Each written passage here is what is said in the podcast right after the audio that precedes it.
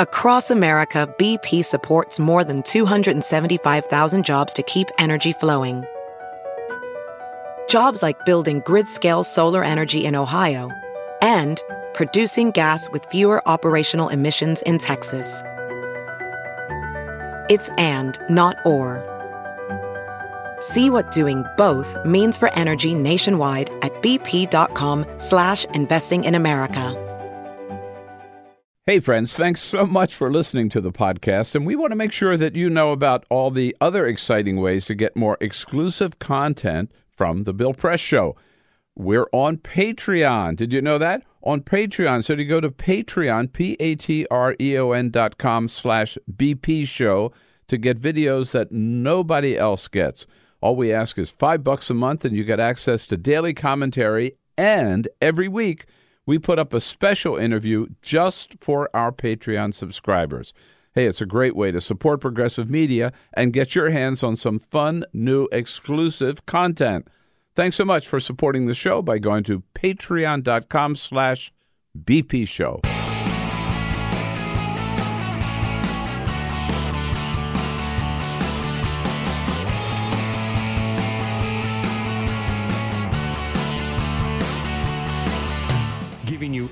everything you need to fight the Trump administration. This is The Bill Press Show. Live at youtube.com slash The Bill Press Show. 72 hours of violence, and Donald Trump continues to preach hate. What do you say, everybody? Here we go on a Monday. Whoa, Mo- Monday, October 29, almost over this month of October. And your weekend. Uh, given the news of the weekend, the terrible, tragic news of the weekend, uh, I hope you still were able to uh, make best use of the weekend, uh, enjoy yourself, uh, and have some time to kick back with your friends and family and recharge your batteries. Watch a little great baseball with the Red Sox wrapping up last night and ready to move into this big week with only eight days left now until the midterm elections and signs. Uh, I saw this morning nine more Democratic seats flipping from uh, toss up to likely Democratic wins. Move looking very good for the Democrats in the House of Representatives. And the more be- better Democrats do in the House, I believe the better they're going to do in the United States Senate as well. It all comes down to turnout, turnout, turnout, get out and vote. That is going to be our message here on the Bill Press Show for the next eight days. You're not going to get it. I've already voted. Okay? Vote early if you can, if you're in a state where you can vote early. But it's turnout, turnout, turnout. And, of course, lots of news coming up here. And you know the big subjects that we have to talk about uh, the uh, serial bomber uh, the shooting the, church, uh, the shooting at a grocery store down in Kentucky, which could have been a church shooting. That's what he wanted, and the tragic mass murder out at the synagogue in Pittsburgh. Your comments on all of the above and on Donald Trump's role in all of the above in setting the tone. Send us your comments on Twitter at BP Show, at BP Show on Twitter. But first. This is the Full Court Press. Just a couple of other stories making news here on a Monday 8, 12, 13, 19, 27, and the Powerball number of four. Those Stop are your rubbing it in. Powerball. Didn't make it again. Those are your winning Powerball numbers that were called over the weekend. Yeah. Two people did win. Two people will share the $688 million jackpot, which really, $688 million at this point. I'll take it. I'll take it. I'll take it. But after last week's hysteria know, over the billion dollars, Yeah, over a right. billion dollars. Uh, so here's the deal. Somebody won it, apparently from a bodega in Harlem, Yeah. and the other person won it at a remote convenience store in Redfield, Iowa, a town that has the population of 800 people. Oh my God. God bless him. Gonna yeah. be hard to stay anonymous Yeah. if you win if you win the Powerball in Redfield, Iowa. Right, right. So you didn't They win. might get a new trailer. They might, yeah, they might. but you didn't win. You're still here. no, I You didn't. win. But the guy in New York, I understand in New York, you can remain anonymous. you can. Yeah. you absolutely can. Right. Uh, so I don't, I don't know if anybody's going to come forward. They certainly don't have to in New York, but we will find out. As you I showed up today, didn't I? you did show up. Hint, yes, you did. I didn't win. You did show up. Uh, very, you know, we don't talk a lot of NFL here on the show, but yesterday we have a new all-time points leader in the NFL. When you think about who scored the most points in the NFL, you might think of quarterback or a wide receiver. No, it is a kicker, Adam Vinatieri, the Whoa. Indianapolis Colts kicker. Oh. because you got to think after every touchdown he Three, gets a point, three, three. and then you get the field goals. He kicked Yeah, the field goal yeah. yesterday, a 25 yarder with 29 seconds left in the first half, which brought his career total to 2,544 points. That is the new record. Now, he beat the previous record holder, who was also a kicker, Morten Andersen. Uh, Yeah, he held the record. So I think we're seeing a trend here. If you're a kicker, Yeah, a I also think this is unfair. Oh, what do you You think is two, unfair? you have two categories kicker scores and running Ru- scores. run- running or passing or Yeah, catching scores? Yeah, yeah. All right. All right, that's fair. Not that I want to just totally remake the NFL. I'd rather just get rid of it. Yeah, exactly.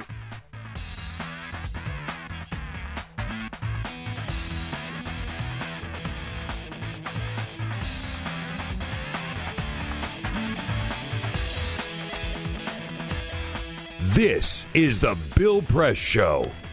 After the deadliest attack on Jews in this country at the synagogue in Pittsburgh on Saturday, Donald Trump says, let's tone it down. Then he turns right around and starts spewing more hate against his political enemies. Hello, everybody. There it is. This guy we got to deal with. It gets worse and worse. He is just not up to the job, not up to the moment, setting the absolutely wrong tone for this time where we should be in mourning and forget about that political, uh, political vile uh, that he throws around. Great to see you today. It is a Monday, Monday, October 29. This is the Bill Press Show. Hello, hello, hello, and welcome to the program. Wherever you happen to be in this great land of ours, we're right there alongside of you. We're on there, joining you online on YouTube, youtube.com slash The Bill Press Show. How about it? Looking at you on Free Speech TV, America's only full time, 24 7 progressive cable TV network. Check it out. Free Speech, uh, and we're there with you also on the radio statewide in Indiana on Indiana Talks. And uh, we love joining you out in Chicago and all around Chicago on the great WCPT, the Bill Press Show. This Monday, October 29, yes, indeed, we will talk about the 72 hours of violence, uh, three triple attacks of incidences of violence. Of course, the uh, serial bombing, which wrapped up Saturday with the arrest of that suspect in Florida. The uh, shooting at a Kroger's down in Kentucky from a man who tried but failed to, to uh, you know, bring back the memory of Dylann Roof by shooting up an African American church. And then, of course, the man who walked into a synagogue in Pittsburgh on Saturday morning. We'll bring you up to date on all that, the ramifications of it as well, and who we think has set the tone for that kind of violence. Other news Megyn Kelly is out of a job at NBC. The Red Sox, they're out of a job. They did the job, man, last night with that big 5 to 1 score over the Dodgers, wrapping up the World Series. Uh, and two great games back to back over the weekend. I mean, three, Insane. I guess, right? Insane. Yeah. I mean, the Dodgers picking up one on Friday, and then boom, boom. Friday night, the game went 18, 18. innings. Seven hours and 20 minutes. You got The two ball games in one. I know. You know, and I watched until maybe about like the fifth inning or so, six, or s- I forget now, but I just had to go. Everyone's going, and I just said, yeah, I'm not going to stay up and watch this. I'm glad I didn't, right? no. In fact, I think it was like the eighth inning. I, I, I pop, pop, dropped out. well, I didn't. Little I know that they had another nine innings to Right, go, ten innings to game. go. Yeah, a whole nother ball game. I didn't stay up to watch any of it on, on Friday night, but I, I woke up very, very early on Saturday morning, and there were still people who were up from watching Oh. the game the night before. Yeah. and I watched all the way to the end Saturday until about midnight Yeah. our time, right? Or after midnight our time. Uh, when um, and that game went back and forth. It was pretty, really very exciting. It looked like the Dodgers were going to pick up another game. Then the Red Sox, they are incredible. I mean, this Red Sox. this Red Sox team, uh, uh, really, if you were watching all season or you were paying attention all season, like this is one of the most dynamic offensive powerhouses that we've ever seen in baseball. They're I mean, so good. I forget the, the exact number, but like the Red Sox picked up like in the one inning like five runs when there were two outs. That- that's the thing. That they've done that all season, by the way. Yeah. that's the crazy thing. And most of the announcers were saying, you know, most teams you get two outs, right? You just sort of give up the fire. Uh uh They just get started. Yeah, it's crazy. yeah, insane. This So- is the confidence that they had all season long. Oh yeah, incredible. Uh, and um, and Barack Obama out on the campaign trail uh, as well. So there is uh, lots of news to talk about, and uh, we want to hear from you. Your comments. Send us your comments on Twitter at BP Show at BP Show. Yes, indeed, Friday. Uh, thanks to Sabrina Siddiqui uh, for being here, and uh, congratulations. I understand, Peter, to Sabrina Siddiqui. Did she make the big announcement? Oh, I got it. Okay, okay. Well, we'll tell you. We'll let you know about that. But uh, uh, Sabrina might have some, might just might have some news to share. We uh, thanks to Sabrina for filling in on Friday. Wasn't here Friday, but it was shortly after the show Friday that, pardon me, word got out. In fact, I was at the gym and I got a text uh, from a friend of mine saying uh, a good source saying arrest just made in Florida, and I was thinking, God, I got to get this news to somebody. Uh, and I turned around. I was in the locker room. I turned around, and who was at the two lockers down from me? Jake Tapper. Oh wow. And I said, uh, Jake, I got some news. you know, he couldn't believe it. Nobody was. Nobody had it at that time. Nobody was reporting it. So, uh, uh, anyhow, I, I put Jake on the job. Get, and, get uh, to work, Jake. Get to work. Yeah, right. Here he is. Uh, and uh, anyhow, and it turned out to be this absolute nut down in Florida. Uh, a, as we were not, I was not surprised to find out at all. A great big sick Trumper uh, in a van that had nothing all over the windows, not just on the bumper sticker. You've seen the pictures. The van with all kinds of ugly, hate-filled stickers on it. CNN sucks. Hillary with a target on her. All these pro-Trump things, anti-immigrant, anti-media stickers all over it. I mean, he was, and of course, pictures of him soon out wearing his red MAGA hat, the MAGA bomber. Uh, uh, people have been calling him, uh, and it, and the number of bombs continued even after he'd been arrested because they were already in the mail. I think it was it ended up maybe being 14 bombs, right? Um, and the last ones were sent to um, uh, Senator Cory Booker, Senator Kamala Harris, uh, Tom Steyer, in addition to the earlier ones that had gone to uh, George Soros and to Hillary Clinton, Bar- Barack Obama, right down right down the list. All Democrats, all people that Donald Trump himself had personally called out. Uh, uh, fortunately, none of those bombs went off. Nobody was injured by any of those bombs. Good work on the part of the FBI and good work on the part of the Postal Service uh, as as well. Uh, and um, then Donald Trump, of course, he goes out um, Friday night, same night, same night. The guy's arrested. One of his supporters targeting the very people that Donald Trump had targeted. Donald Trump targeted them with hate words. This guy was targeting them with bombs. And Donald Trump goes out Friday night at a big rally in Charlottesville. And what does he do? He blames the media. And they do indeed. They have a major role to play Charlotte. as far as tone and as far as everything. Charlotte, North Carolina. I'm not sure what I said, but uh, it was that. That's where it was. Yeah, but uh, again, this guy it, it, fanning the flames of blaming the media for setting the hateful tone, which he himself, of course, sets. Uh, Donald Trump again down in Charlotte saying they're just lying.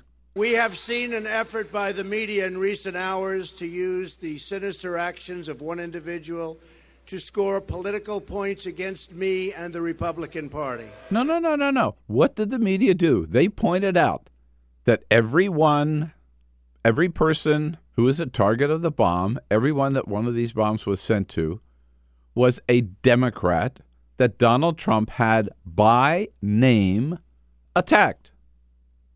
Where did this guy get his list of targets? right from Donald Trump himself. That's not scoring points. That's reporting. That's connecting the dots. That's the job of reporters. Uh, Donald Trump again saying the media, they're always unfair to me. The media's constant unfair coverage, deep hostility, and negative attacks, you know that, only serve to drive people apart and to undermine healthy debate. Yeah, how about uh, the tone that Donald Trump set of driving people apart? That's why most Americans, something like 72%, say he's the most divisive president we've ever seen uh, in our history. That's exactly what Donald Trump does. Of course he does. He does it at every single rally. You know, as I pointed out on CNN Thursday or Friday, you know, you look at Donald, you look at the rhetoric, you look at the tone. Donald Trump has said that Democrats are not just the opposition party. He said Democrats are evil. He said Democrats are the mob. These are the words he used. He said Democrats are dangerous, too dangerous to govern. This is a president who praised a member of Congress for body slamming a reporter and saying, anybody who can body slam a reporter, that's my kind of guy. This is a president, when he was a candidate, who urged people to punch out protesters and promised to pay their legal fees. This is the president who's accused George Soros of paying criminals, terrorists, unknown Middle Easterners in this caravan to come to the United States and do harm here to Americans in the United States. This is a guy. This is this is the man who is out. That's his rallies what was it? Uh, Governor Cuomo from New York said he's the head of the American hate parade. It's exactly what Donald Trump is. It's not the media spreading the stone, it is Donald Trump. So that's Friday. And then we also had this killing down in Kentucky. Uh, a man who tried to get in a, a uh, black church uh, was unable to, went to a Kroger's uh, store and uh, and shot and killed two African Americans uh, down in Kentucky. Again, targets, African American targets, specific. That's the thing about all three of these incidents were specifically targeted against certain people. One, because of political party, second, because of their race, and the third incident, of course, Saturday, this tragic shooting out at the Tree of Life Synagogue in Pittsburgh. 11 people killed. Uh, and the people who they say, the people who knew them said were the real heart beating heart, is what they were called, of this synagogue. Uh, one of the doctors, uh, doc, Dr. Karl Williams, who is a medical examiner in Pittsburgh, um, read the names of the victims. Listen to the names, their ages. They included a 97 year old woman, two brothers who were there together, man and a wife in their 80s there together. Here's the list. 75 year old Joyce Feinberg of Oakland, 65 uh, year old uh, Richard Gottfried of Ross Township, 97 year old Rose Mallinger of Squirrel Hill, 66 year old Jerry Rabinowitz of Edgewood, 59 uh, year old Cecil Rosenthal of Squirrel Hill. Uh, um, 54 year old David uh, uh, Rosenthal, um, uh, David uh, and Cecil Rosenthal were brothers. 84 year old Bernice Simon of Wilkinsburg, 86 year old Sylvan Simon of Wilkinsburg. Bernice and Sylvan were husband and wife. 71 year old Daniel Stein of Squirrel Hill. 88 year old Melvin Wax of Squirrel Hill, and 69 year old Irving Youngner of Mount Washington. 97 years Can old. Can you believe? 97 yeah, years old. 84 years old. Yeah, you hear you know, that. Just, I, mean, I, mean, you hear that list and you just oh. think, I mean. God, it's so tragic. In a place of worship on a Saturday morning, the one place you would think that anybody would feel safe and should feel safe.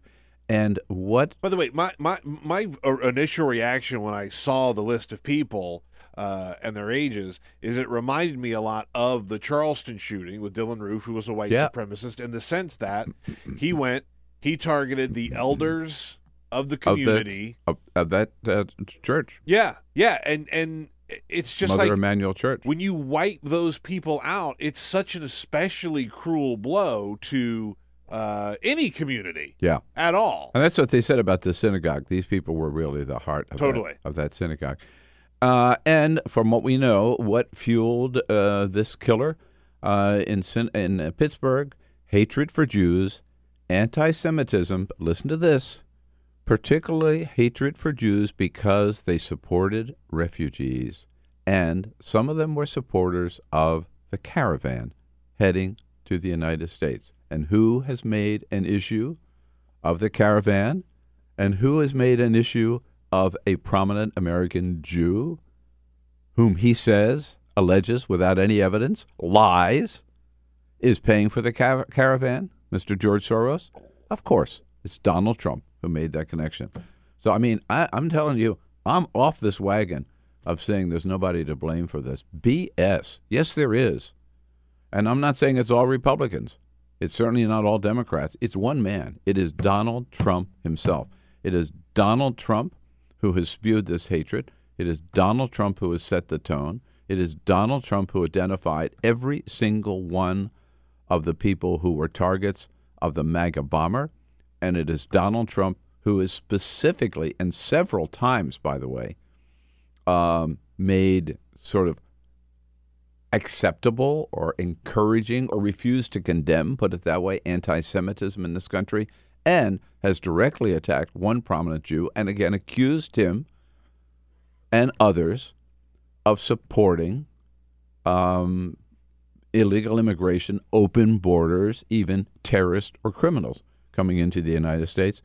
The very last tweet of the killer in Pittsburgh, I don't even want to mention his name, he talks about a Jewish refugee organization that since the days of Ellis Island have been helping refugees come into this country, including more recently some from Iraq, uh, people who had been helping our military in Iraq, people from Syria. Uh, the organization H, the initials are H I A S. I think I want to send them a check. They're doing great work. Um, and uh, look for, looking for the exact full name of it. Um, oh, have to give it to you. H I A S later. But anyhow, his last tweet was H I A S likes to bring invaders in that kill our people. I can't sit by and watch my people get slaughtered. Screw your optics. I'm going That's it. in. That's it right there. Right. That's it. Yeah. That's the problem. When you have, and look, there are mental problems that you, we should talk about and all of that, right? But when you when you are addressing such a large group of people and such a large group of your supporters and a large group of the country, when you're the president of the United States, you have to be careful because it's very, very easy for your message to get convoluted and turned around in someone's head to where they think that they have to act on this, right? Yeah. We've seen this with Yeah, you know, absolutely. doctors who provide abortions getting gunned down. Words have it's life or death. consequences. How many times have, have we said it? How You many know- times can you say it? You know, the thing that I kept hearing in my head over and over again all weekend, whether it was the the MAGA bomber or the shooting in Pittsburgh, and we played this clip last week. This is just the end of it. Andrew Gillum talking to Ron DeSantis and their debate where he said, Now, I'm Yep. not calling Mr. DeSantis a racist. I'm simply saying the racists believe he's a racist. And that I think is something that every Republican politician, because yeah, it is Donald Trump who's saying these things, but he's got plenty of enablers. All of these enablers are making it easy to be racist and to actually act on those things. Remember Donald Trump after Charlottesville, right? Good That- people on both and sides. And when there were people, the anti, the white nationalists, the neo Nazis, the anti Semites were marching there chanting, "The Jews will not replace us. The Jews will not replace us." What did Donald Trump say? There were some very fine people among that group. Some very fine people among there. Yeah, show me one very fine anti-Semite, Mr. President. Uh, and of course, then Donald Trump goes out in the wake of this um, mass murder. Uh, he and he says, of course, oh, now we got to tone it down. Yeah, got to tone. This is out in Illinois. hmm Tone it down. And if you don't mind, I'm going to tone it down just a little bit. Is that okay? No. I well, you're from Illinois. I had a feeling you might say that. I know you well. I had a feeling you might say You that. see what I mean? So he doesn't turn it down. He's just making a joke out of it. Yeah. Yeah. Yeah. He's basically mocking people who suggest that his tone might have been wrong. In other words, he's saying to these people, I'll continue to do exactly what I do. I'll continue to spew hate. I'll continue to attack these people. And in fact, at the rally Saturday night, Friday night in uh, Charlotte, the people were chanting, lock her up about Hillary, lock him up this time about George Soros. So the that very night, target one of the targets, two of the targets of the bomber, the crowd is chanting, lock her up, lock him up, and Donald Trump loves it. And they're shouting, CNN sucks, also a target uh, of two two bombs. Uh, and Donald Trump loves it. Didn't say anything about it. Didn't say, no, we got to put that behind us. No, we can't do that anymore.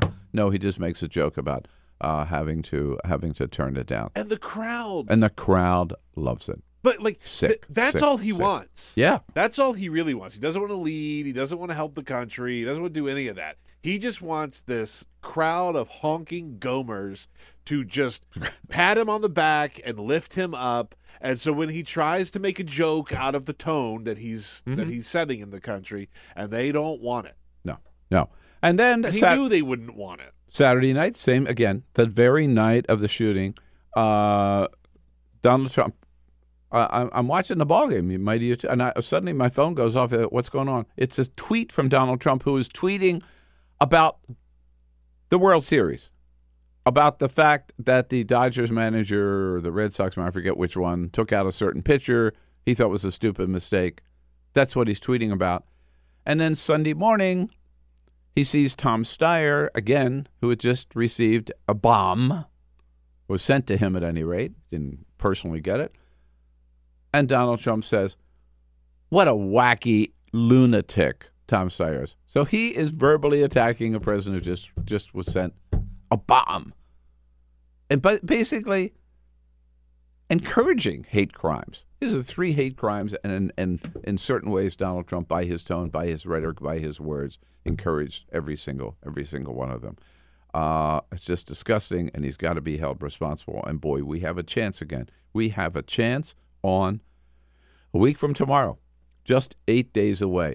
And it all depends on this. I'm going. This is a running theme of this show from now until November November sixth. Turn out, turn out, turn out. Don't you even think about not voting, right? You got to get out there. And if you can vote early, I already have. If you can vote early, vote early. Get that one in the bank. I have to tell you, uh, I, I went and did early voting on Friday. Cool. I live in you. a fairly sleepy suburb of Washington Uh-huh. D.C. Yeah, Right? Yeah.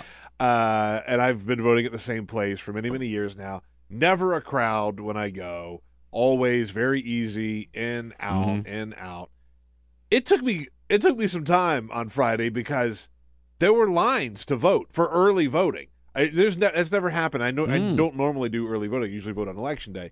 Uh, but when I went for early voting, the every single uh, voting booth was occupied when I got there, and there was a line probably thirty people deep Cool. waiting to get in there. Yeah. Yeah. So I mean, again, this is just anecdotal, but like enthusiasm's out there for sure. Yeah. Uh, another little sign of that. This was a uh, this. Let me see. Sunday, yesterday's New York Times. Those of you watching on television can see full page ad uh, put out by the Skim, uh, and it says "No excuse vote 2018." That's the uh, website, a little movement that got started. So full page ads. They say millennials won't show up to vote. We say they're wrong. See you November 6th. And these are the signatures of I don't know what how many people, thousands Good on grief, this yeah, page yeah. of of millennials who are going to vote, uh, and that's buttressed by um, a little survey out this morning by the In- Institute of Politics up at Harvard uh, that reported in their latest survey among 18 to 29 year olds. Okay, so millennials. Um, 40 it's forty percent definite say they will definitely vote. Come on, we got to get that better than that. But that's higher than either 2010 or 2014, the last two midterms. Forty percent, and among those, 54% of Democrats say they will definitely vote. 54%, 43% of Republicans. Donald Trump's approval rating among millennials, by the way, 26%. Oof. Yeah, even that's high for me. 20, 26%. So there's a good sign uh, that, uh, that, that, that the movement is there, the enthusiasm is there. Again, got to stress it. You yourself, make sure you're registered, make sure you get out to vote, make sure all of your friends do, all of your family do. And starting to see a little action there.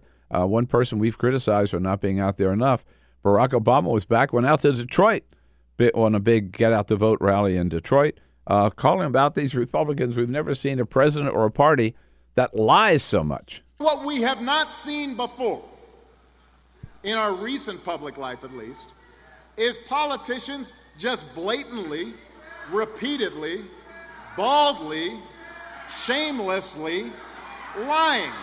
Yeah, Obama, Barack Obama, in good form there, and he said, "Here's here's one big lie.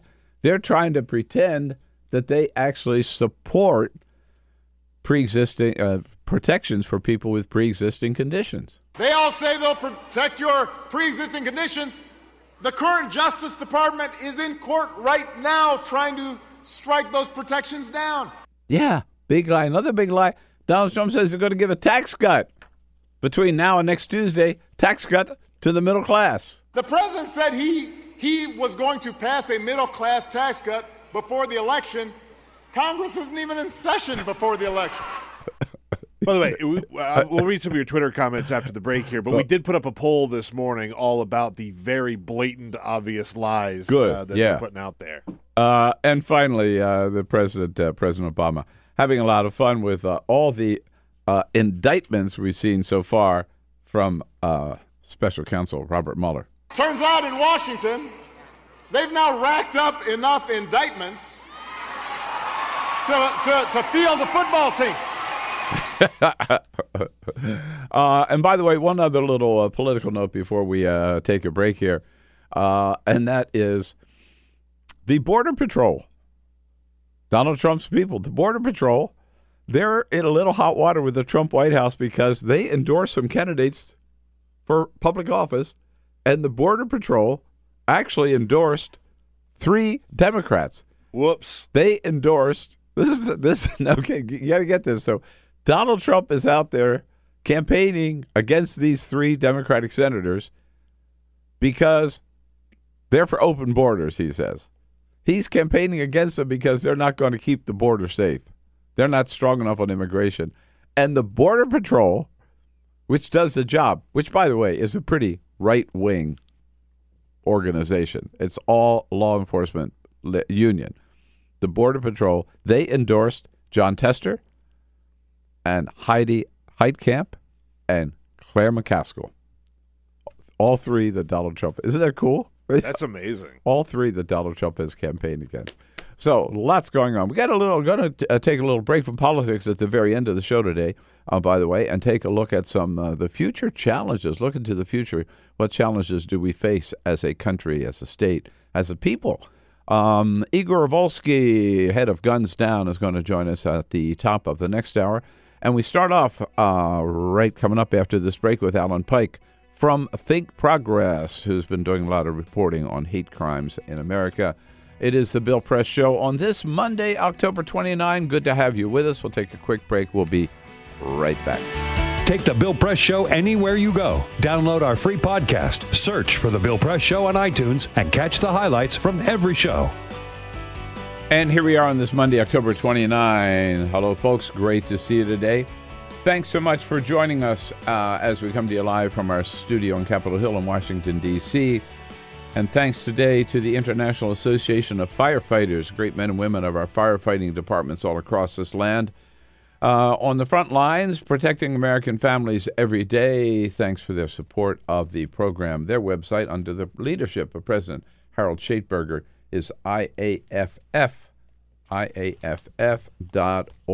Uh, in studio with us from the Great Think Progress, our good friend uh, Alan Pyke, who's been uh, tracking a lot of these hate crimes, joining us today. Hi, Alan. Good hey, to Bill. see you. Good to see you too. And uh, we know that uh, you know we've been here beating the drum here for the last half hour or so. Uh, and joined by uh, viewers and listeners around the country with their comments. Peter? Yes, indeed. We're on Twitter at BP Show, at BP Show. I mentioned we put up a poll, uh, that we were going to put up a poll. Uh, it's up now, it's live. Will the GOP's blatant lies about health care and pre existing conditions hurt them during the midterms of 2018? Uh, hasn't been up very long, but as of now, 68% of you say yes, it will hurt them. 32% say no. Uh, we also got plenty of comments about the terror attacks here in America. Uh, Holly Tooker says the scariest of all is the realization that I had that if the MAGA bomber had succeeded, a third of the United States would have cheered. Chris Shu says when you say that it's okay to hate Mexicans and Muslims, it's a permit to hate whoever they want to hate. Trump definitely bears responsibility for these attacks. Uh, and also, um, If you look at the victims or the intended victims of all three of these attacks, and you look at Donald Trump's rhetoric, you cannot.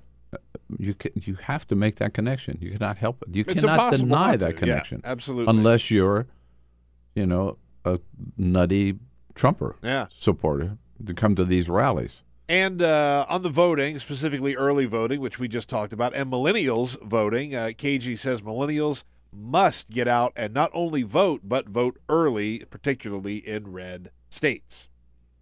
If you have a comment on any topic at any time, find us on Twitter at BP Show. And early indications that I've seen from exit polls are that the uh, early vote is uh, favoring the Democrats. Just keep it up, keep it up, keep it up. So, Alan, uh, last week, uh, the word immediately, even from the President of the United States, is that the, uh, starting with the first of these hate crimes, the uh, the um, serial bombing, Yeah. that these were all the work of uh, Democrats Yeah. who were doing it to make Republicans look bad, Yeah. particularly to make Donald Trump look bad. Uh, that kind of fell apart, right? Pretty quick. Yeah.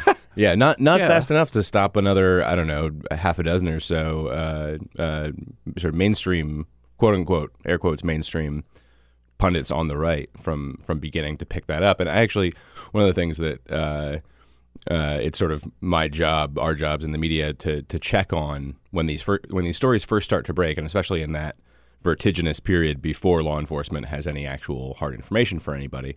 Um, one one of the things I always go check is is 4chan and other uh, right wing havens of ugliness that are you know 24 7 always on but that it become especially concentrated and focused on events like this in that in that early period um, and people there are it, it's typical to see people uh, posit that something is a quote unquote false flag Right. attack uh, levied on behalf of the electoral prospects of the Democrats because if a bunch of people die and it gets blamed on conservatives then Yeah. theoretically Democrats win more elections although that doesn't really bear out in the actual numbers but whatever um, here in this case, the thing that jumped out jumped off the page at me from 4chan was not just that they were saying that, but they were pointing out, guys, it's already happened. We don't we don't have to inject this stuff into the news media anymore. Look at all these pundits who are saying on their own, with the with the slightest of nudges from people like us, from the the crazy gutter Alex Jones corner of the world.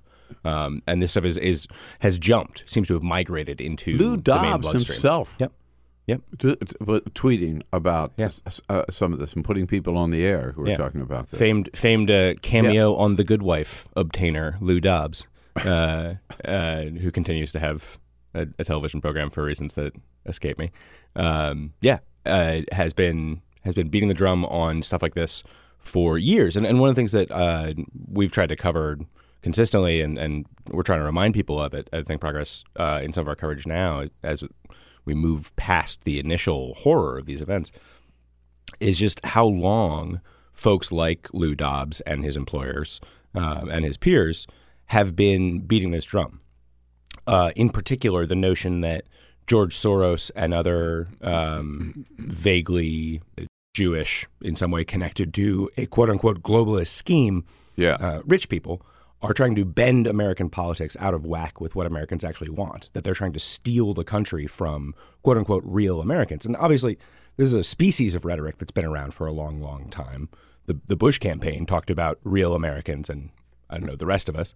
Um, going going back to Goldwater, you've had people vilify uh, and lean on xenophobic populism to gain political traction domestically. The thing that's new, or one thing that's new in this day and age, is the role the internet plays and and the way that um, well, online spaces can help to radicalize, further radicalize people who are already inclined to support a Trump. But I would add to that what's new is that we have a president of the United States who is emphatically and and and directly yes.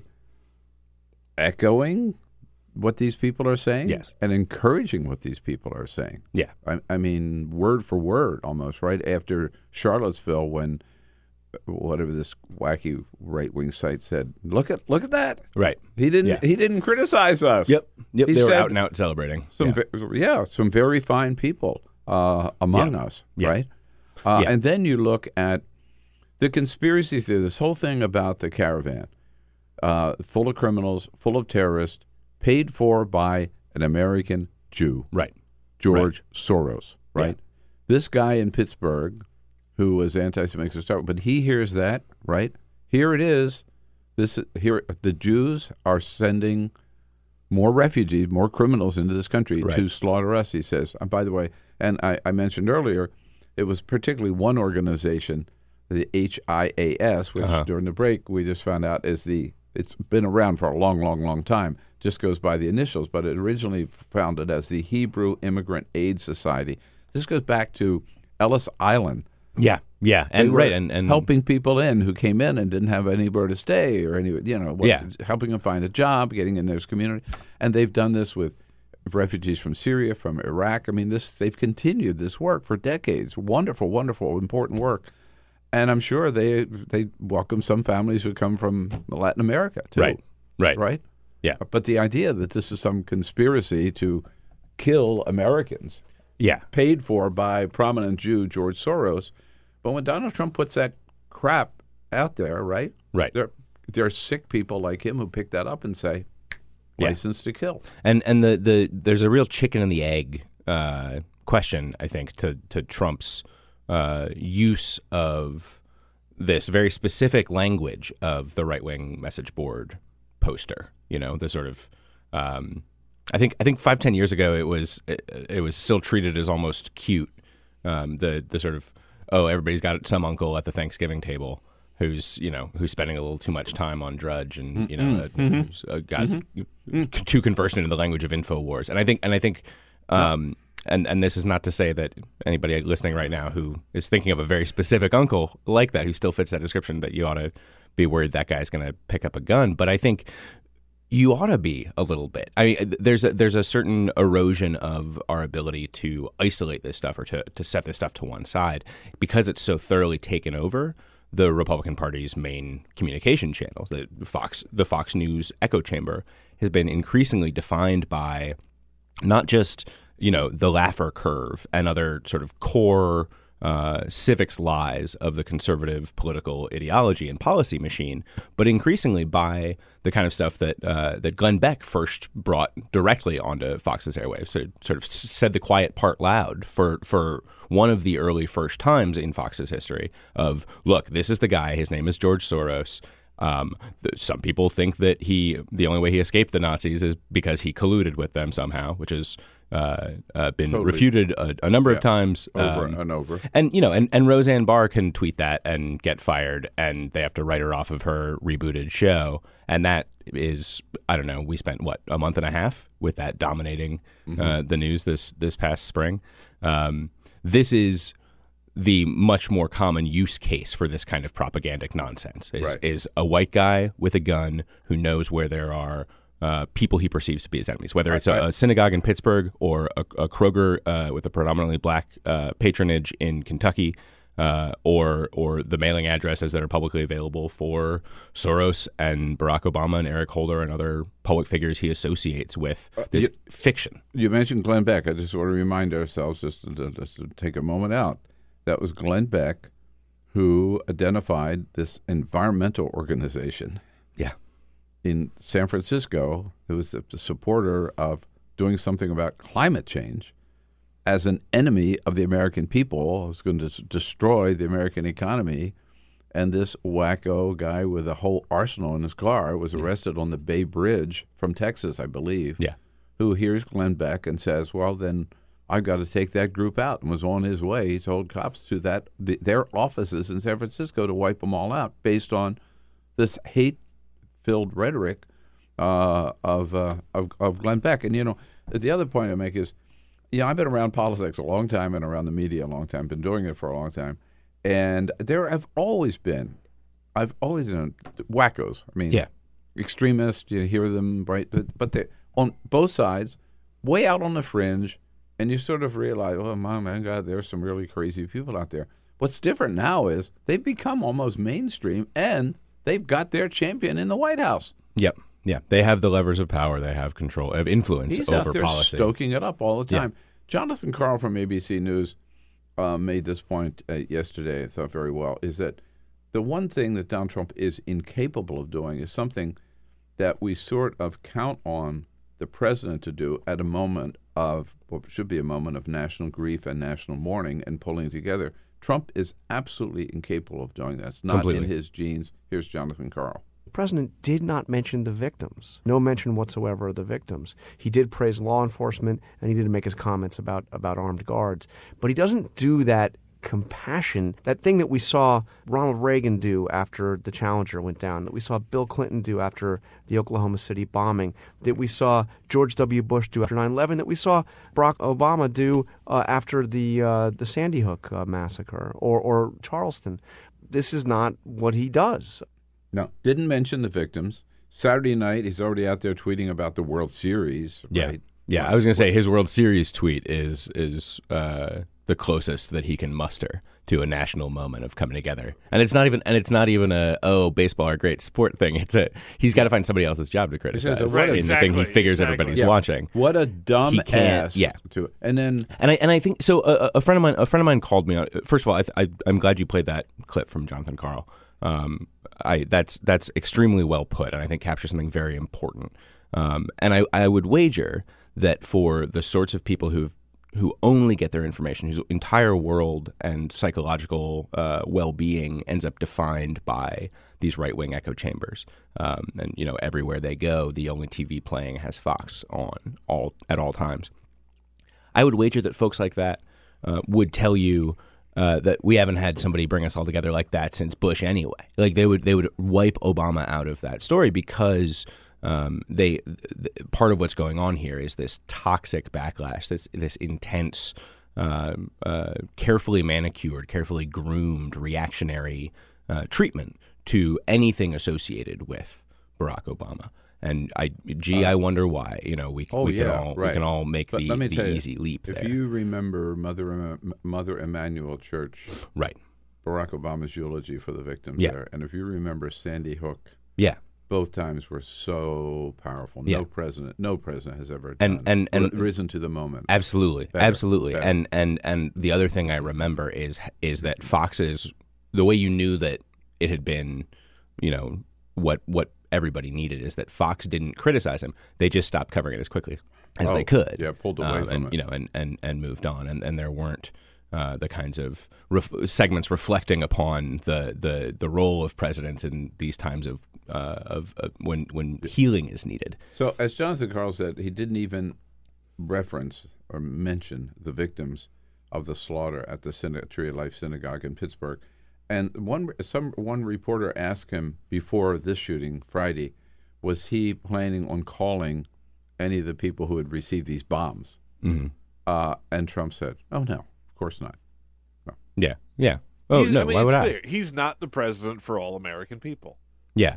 And and he's a and his entire appeal to people and his entire transactional relationship with his base is built around um, this machismo and and brutishness. Um, I, I think it I think it was Adam Serwer. Somebody at the Atlantic wrote a piece a, a couple of weeks or months ago.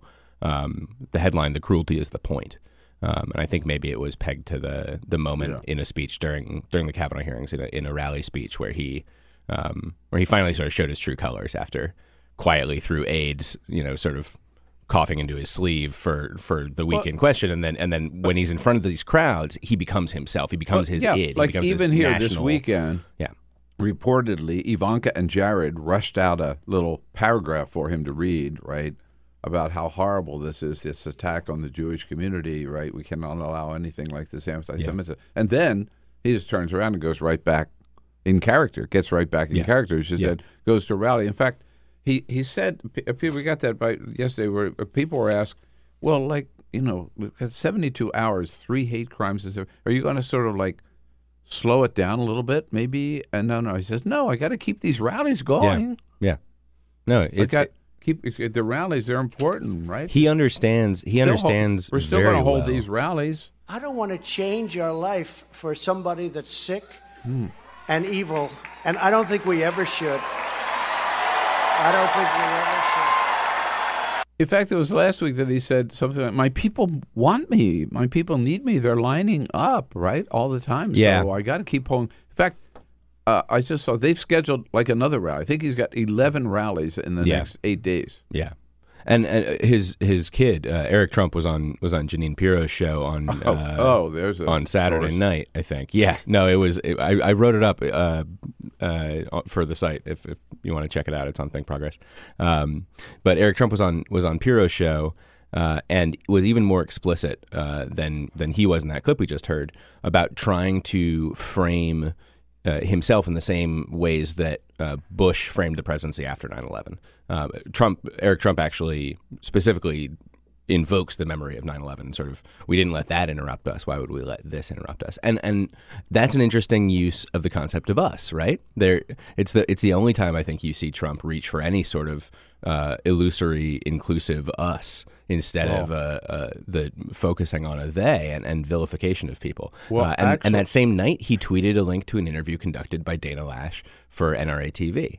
Um, Dana Loesch is the face and voice of their ad campaign, um, portraying America as in the midst of a civil war, defined as conservatives, you need to go out there and fight back, vi- perhaps physically, uh, against your political enemies. Well, I was just going to say Eric Trump is also wrong. I mean, pardon me, it didn't last long, but there was a coming together after Absolutely. September 11. Yeah. Uh, and uh, remember the famous uh, all members of the Congress standing on the front steps singing "America the Beautiful" or "God Bless America" Yeah. or whatever Yeah. it was. You know. And, Yeah. And people- and people- George Bush did reach out, went to the synagogue, or to the, Yeah. the mosque here in Washington D.C. Uh, so that was a time of healing, but n- not here. It lasted maybe 15 minutes, Right. If that, Right. Yeah, they just want to claim the part of the Bush legacy that was the um, if you want to know what you can do for your country, go shopping speech uh, that he also gave. Uh, they don't. The conservative the conservative machine is quite focused on um, memory holing the rest of it, um, and and the, the the the complexity of how uh, George W. Bush tried to engage with the country at that time. And, what we haven't talked enough about, I guess, and a lot of time here, but what sets these three things apart? I mean, you know, there was Las Vegas, worst mass murder in American history, as horrific as it was, but these were all hate crimes, right? Yes. Yeah. I mean, that's what sets them apart, right? The Yeah. targeting was through liberal Democrats who had been critical of Donald Trump. They were targeted based on their political Yep. party. Yep. Kentucky, they were targeted based on the color of their skin. Yeah. Pittsburgh, they were they were targeted based on their faith. Yeah. Uh, all three hate crimes, which again raises the stakes Yeah, in terms and- of the seriousness of what's going on in this country. And and the lesson, uh, if you're if you're uh, a Republican elected official, I'm sure continues to be that the worst thing that's ever happened to American politics is Mitch McConnell getting yelled at over dinner. Um, that all this coming on the heels of this false equivalency that's been drawn over the last few uh, weeks and months between Both uh, sides do liberal anger and protest in the streets on the one hand, and guys with guns going into uh, rooms of, of houses of worship and, and Oh, no. families and, By the and way, and murdering you're, people. You're not making that up. I mean, I've heard that, and I've been, I've been, that's been thrown in my face too. You know, on a couple of TV appearances. But well, what did you do about Mitch McConnell or Ted Cruz? Yeah, it's You your know, fault. You provoked us. You But- provoked us. Well, as if that's on a par. I mean, personally, I do not. Peter and I get into this all the time. Personally, I do not support uh, as a public figure who goes out for dinner. Sure. I do not Sure. like to Yeah. support people who would Yeah, vote your that- interest, Bill. Do Yeah. that to me, Right, No, of course. and I wouldn't do it to anybody else, even though I dislike him. If I saw Yeah. Mitch McConnell, I would I would probably say hello, Senator, and then just move on. I wouldn't say hello. I wouldn't be, you know, go out of my way to pretend I liked him, Yeah. but I wouldn't try to get him thrown out of the room. You got to if you do. Can you do me a favor? If you do see Mitch him. McConnell, can you do me a personal favor? And instead of just saying hello, Senator, no. What you say is uh, find a way to ask him about uh, the the BOFA compromise. Figure out what he thinks of the BOFA compromise, and see if he'll go for it. And if you can in person IRL BOFA Mitch McConnell, a- and then just send me like a dunk, or actually just have Peter tweet a dunk a dunking gif, some good dunking gifs for you. The thing is, you need a tracker. I don't. Yeah. Okay. This. Sorry. This gets logistically complicated because ideally you need Peter to follow you around twenty four seven with a phone camera ready in case you run into Mitch. McConnell. I'm ready to do it, man. And then you and then you get ask him about. moment. Wait. Oh. I just and we're live. Okay, it's got to be something other than the BOFA compromise because I've ruined that. But you guys will you'll work it out, right? Yeah, You- you totally. got- okay. I got it okay. under control. I'm a producer. I produce. All right. Excellent. Thank you. I'm never going out to dinner again now. My point was, whatever point I was making, you just destroyed it. But anyway. no, uh, but to, to to put that on a par, right? That's the Yeah. point. I mean, come yeah, on. It's it's Yeah. it's ugly and it's and it's uh I this is a, a hard a hard mood shift to make, but I suspect that that pattern of someone doing violence to you and then turning around and sort of apologizing and, and cooing to you, this is really your fault because you got me so riled up. Um, that's got to sound familiar to a whole lot of people in this country yeah. Right. as a pattern of behavior. Hey, Alan, it's always good to have you, and thanks so much for today. Okay, always a Uh, pleasure. And again, you can follow Alan and all of our good friends over at Think Progress at thinkprogress.org. Uh, an alumnus of Think Progress, one of the greats there, Igor Volsky, now head of Guns Down, joins us next here in studio on the Bill Press Show this Monday, October This 29. is the Bill Press Show. Hey, friends, don't be a stranger. Keep up to date with all of the Bill Press Show happenings around the clock on social media. Here's how you can follow us on Twitter at BP Show or on Facebook at www.facebook.com slash Bill Press Show and on YouTube, youtube.com slash The Bill Press Show. And remember, if you haven't already done so, make sure to subscribe to this podcast on iTunes. And while you're there, please rate and review the show. That means a lot to us. And thanks so much for your support.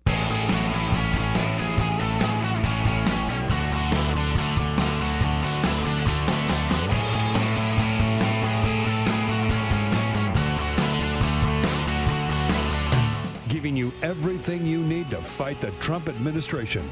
This is the Bill Press Show. Live at youtube.com slash the Bill Press Show. And some of the leading Jews in Pittsburgh this morning say when it comes to the memorial service, Donald Trump is not welcome here. We've heard that before. What do you say, everybody? On a Monday, October 29, here we go. It is the Bill Press Show. Good to have you with us. As we come to you live, as always, from a studio on Capitol Hill here in Washington, D.C., with all the news of the day. And it is not good news. A horrific weekend within the spate of 72 hours. Three horrid hate crimes in the United States. Uh, first, these serial bombs received all over the East Coast uh, and some on the West Coast as well. Uh, the tragic shooting down in Kentucky, and then the horrific slaughter at the synagogue out in Pittsburgh on Saturday. Uh, and Donald Trump, meanwhile, uh, after a moment out to say we ought to unify, gets right back spewing as much hateful rhetoric as ever before. Uh, help us through this and understand what it's all about. And particularly, here we go again another mass murder with um, an assault rifle and three handguns. The founder and leader of Guns Down, Mr. Igor Volsky, our good friend. Good Hi, morning, Igor. Bill. Good Wish. I was here under better circumstances, but glad to be here nonetheless. I know, I know. It's sort of, sort of like people used to say in L.A. when they heard me on the radio when I would do special like overnights. They said, "We hate to hear you on the radio because we know it's bad news. Otherwise, Yeah. they wouldn't have another show like Yeah. in the middle of the night." Right? Is what I used to have. Now they just say, "We hate to hear you on the So radio." now we say, "Oh, we hate to hear Igor because if you bring Igor in, it's got to be bad news." No, Yeah. but no, we want to find out what we can about this, and again, what you're doing about it and what people can do about it.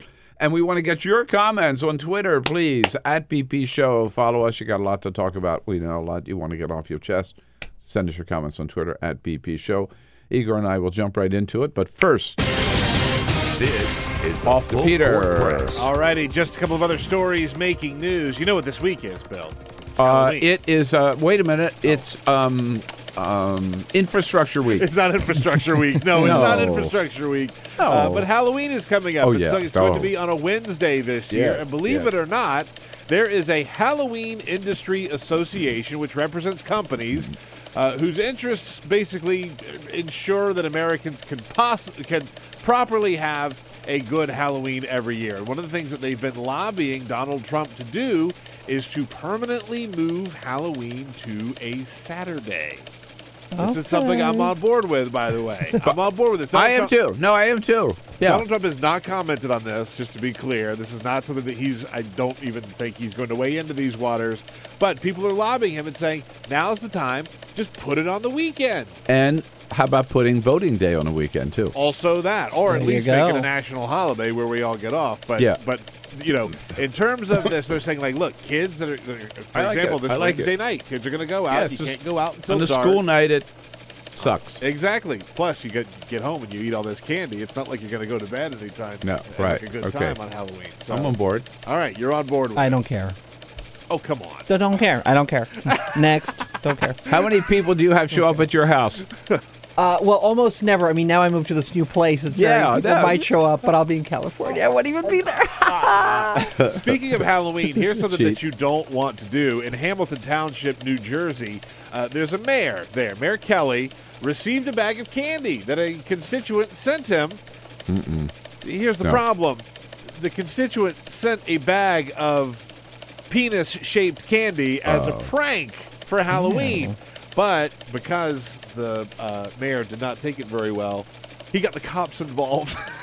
and are trying to actually track down the person who sent this bag of candy uh, to the mayor. Uh, there was a note along with the candy. Igor, said- you came from New Jersey. Uh oh. Oh, yeah. yeah. What are you trying to imply here, saying, Bill? Just saying. Anyway, if that's something that you're thinking about doing, it might not be a very good idea Not a good because idea some people will take it very, very personally and actually stick the police on you. I mean, I don't care about the shape. I care about what kind of candy it is. That's my. Oh, sure. no, I don't care at all. baseline. If you're sending me candy, I'm I'm fine. Well, I So gotta- please sh- send your penis-shaped uh, candies to Peter.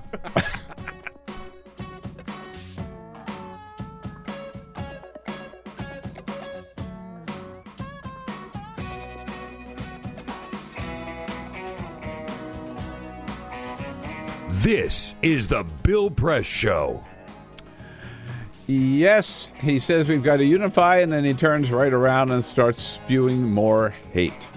What do you say, everybody? It is the Bill Press Show here on this Monday, October 29. Uh, we're coming to you live from Washington, D.C., our nation's capital, as always, and our little studio right here on Capitol Hill, uh, where we are keeping track of all the news of the day, what's happening here in Washington, around the country, and around the globe, bringing it to you, and look forward to hearing from you and your comments on the news of the day uh, on uh, Twitter at BP Show as we join you on just about every platform we can find online on YouTube, youtube.com slash The Bill Press Show, on the great Free Speech TV. Check it out. Join us on TV and all of you out in the Chicago area. Good to see you again today on WCPT, the great progressive voice of Chicago. Uh, The executive director and founder of Guns Down, uh, Igor Volsky, here uh, in studio with us uh, to talk, among other things, about um, this uh, hard, hard, horrific, tragic mass shooting at the sea. Igor, if you would think there were any place that would be safe, it's a school or a place of worship.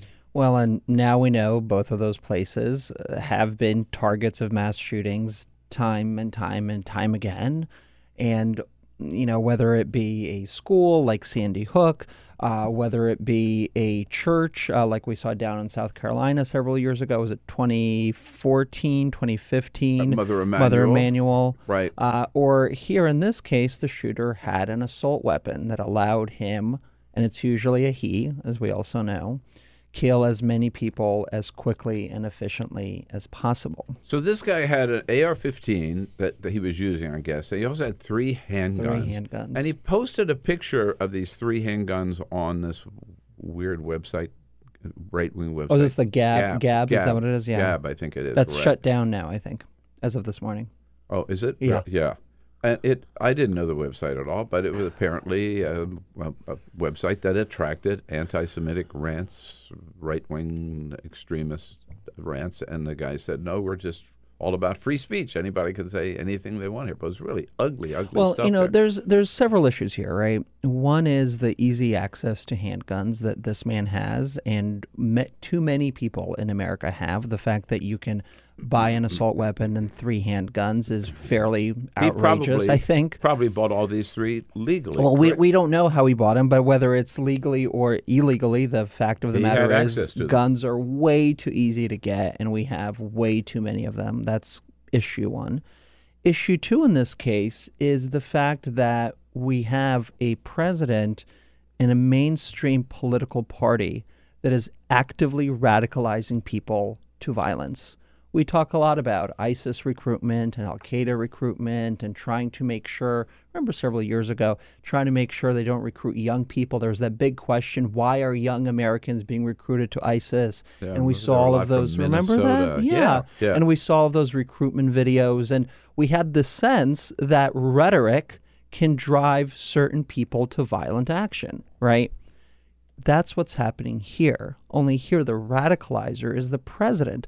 And the crazy thing, Bill, is that, you know, he does his best eight bars at sounding contrite and sounding sad, and then he turns around and says the same exact rhetoric that radicalized not just the synagogue killer, but also the bomber. And the question is, why does he knowingly continue to do this? And why do the enablers that are in his party and the voices, the conservative voices in the media, give him a pass by saying, "Oh, it's both sides. It is both sides." I- and I'm no. sorry if you if you don't know the difference between somebody saying if you see a public official in a public space tell them you disagree with them and killing somebody then you don't deserve to be in public life. I have to tell you, the thing that drives me most crazy about this is this both sides BS. Yeah. And every time I hear it, I just want to scream. No, it's in fact, I'd even go further. It's not both sides. It's not even most Republicans, right? It's Trump and his enablers, right? But it's particularly one guy, Donald Trump, who we've seen. I mean, so many examples of it. After Charlottesville, there's some very fine people there. Just last week at that rally out in Montana. Oh, anybody can body slam a reporter is my kind of guy, right? Yeah. Calling You know, Democrats the mob, calling them evil. You know, Bill, I got to say, though, it, it is fairly ubiquitous in conservative circles. As I was walking into the studio, I saw a tweet that I think we all missed this weekend from Ted Cruz Oh, saying, yeah, I didn't see this. well, he says, Did you know that all of the Silicon Valley companies donate to, Be- to Beto? Is that why they're sil- silencing conservative voices? Is that why they're quietly banning us? I mean, that's the same kind of ideology that leads people to this Gab app that created a marketplace for the Gab app, right? Because all of these folks believe that they're being silenced by Twitter and by Facebook and by Instagram. Uh, and that's where they become radicalized. yeah. So all of this, it's so easy to connect these dots that for you to, and you know, the royal you here, for you to to to kind of just put your head in the sand and say it's both sides, you're literally enabling terror. and all of these conspiracy theories, like the conspiracy, we say that, oh, God, that's really, that's really wacko. That's kind of crazy. But they have an impact. The conspiracy Yes. theory surrounding this caravan, yeah, right? That it is George Soros who mm-hmm. who paid to organize it and to support these people all the way, right? Leads to directly to this mass murder at the synagogue in Pittsburgh, where the guys particularly target were Jewish organizations that were helping refugees, mm-hmm. right? yeah, direct And- connection. and paid for by prominent American Jew George Soros. Yep. Direct connection. Yeah, and yet you have He congressional from Republicans. he hears that from Donald Trump. Yep. And boom, here's the result. And congressional Republicans reinforce that message by running all kinds of anti-Soros ads. I mean, you know, I yeah. Well, no, it, at some at some point you ask, what will it take for you to stop, or are you that power hungry that you would want to see this country literally descend into chaos and violence so that you could maintain your power? Why don't you stop for a day? Stop for a day, okay? Stop for a day. Yeah. No. uh, and and maybe stop for a day and during that time reflect on the power of words and the power of their particular words and maybe some of the consequences of those. Uh, we have talked before. I think the last time you were in, uh, uh, when I was asking you what can people do, uh, you mentioned uh, midterms, November sixth, right? Yeah. Now we're only eight days away. That still is the answer, isn't it? That still In is the terms of- answer. in terms of, um, I mean, we have to do a lot more than that. Yeah. But in terms of figuring out where every candidate stands on the issue Yeah. of sensible gun safety well, measures. you know, I uh, and speaking in my capacity as an individual, I spent uh, all of this weekend, Bill, right after the shooting on Saturday.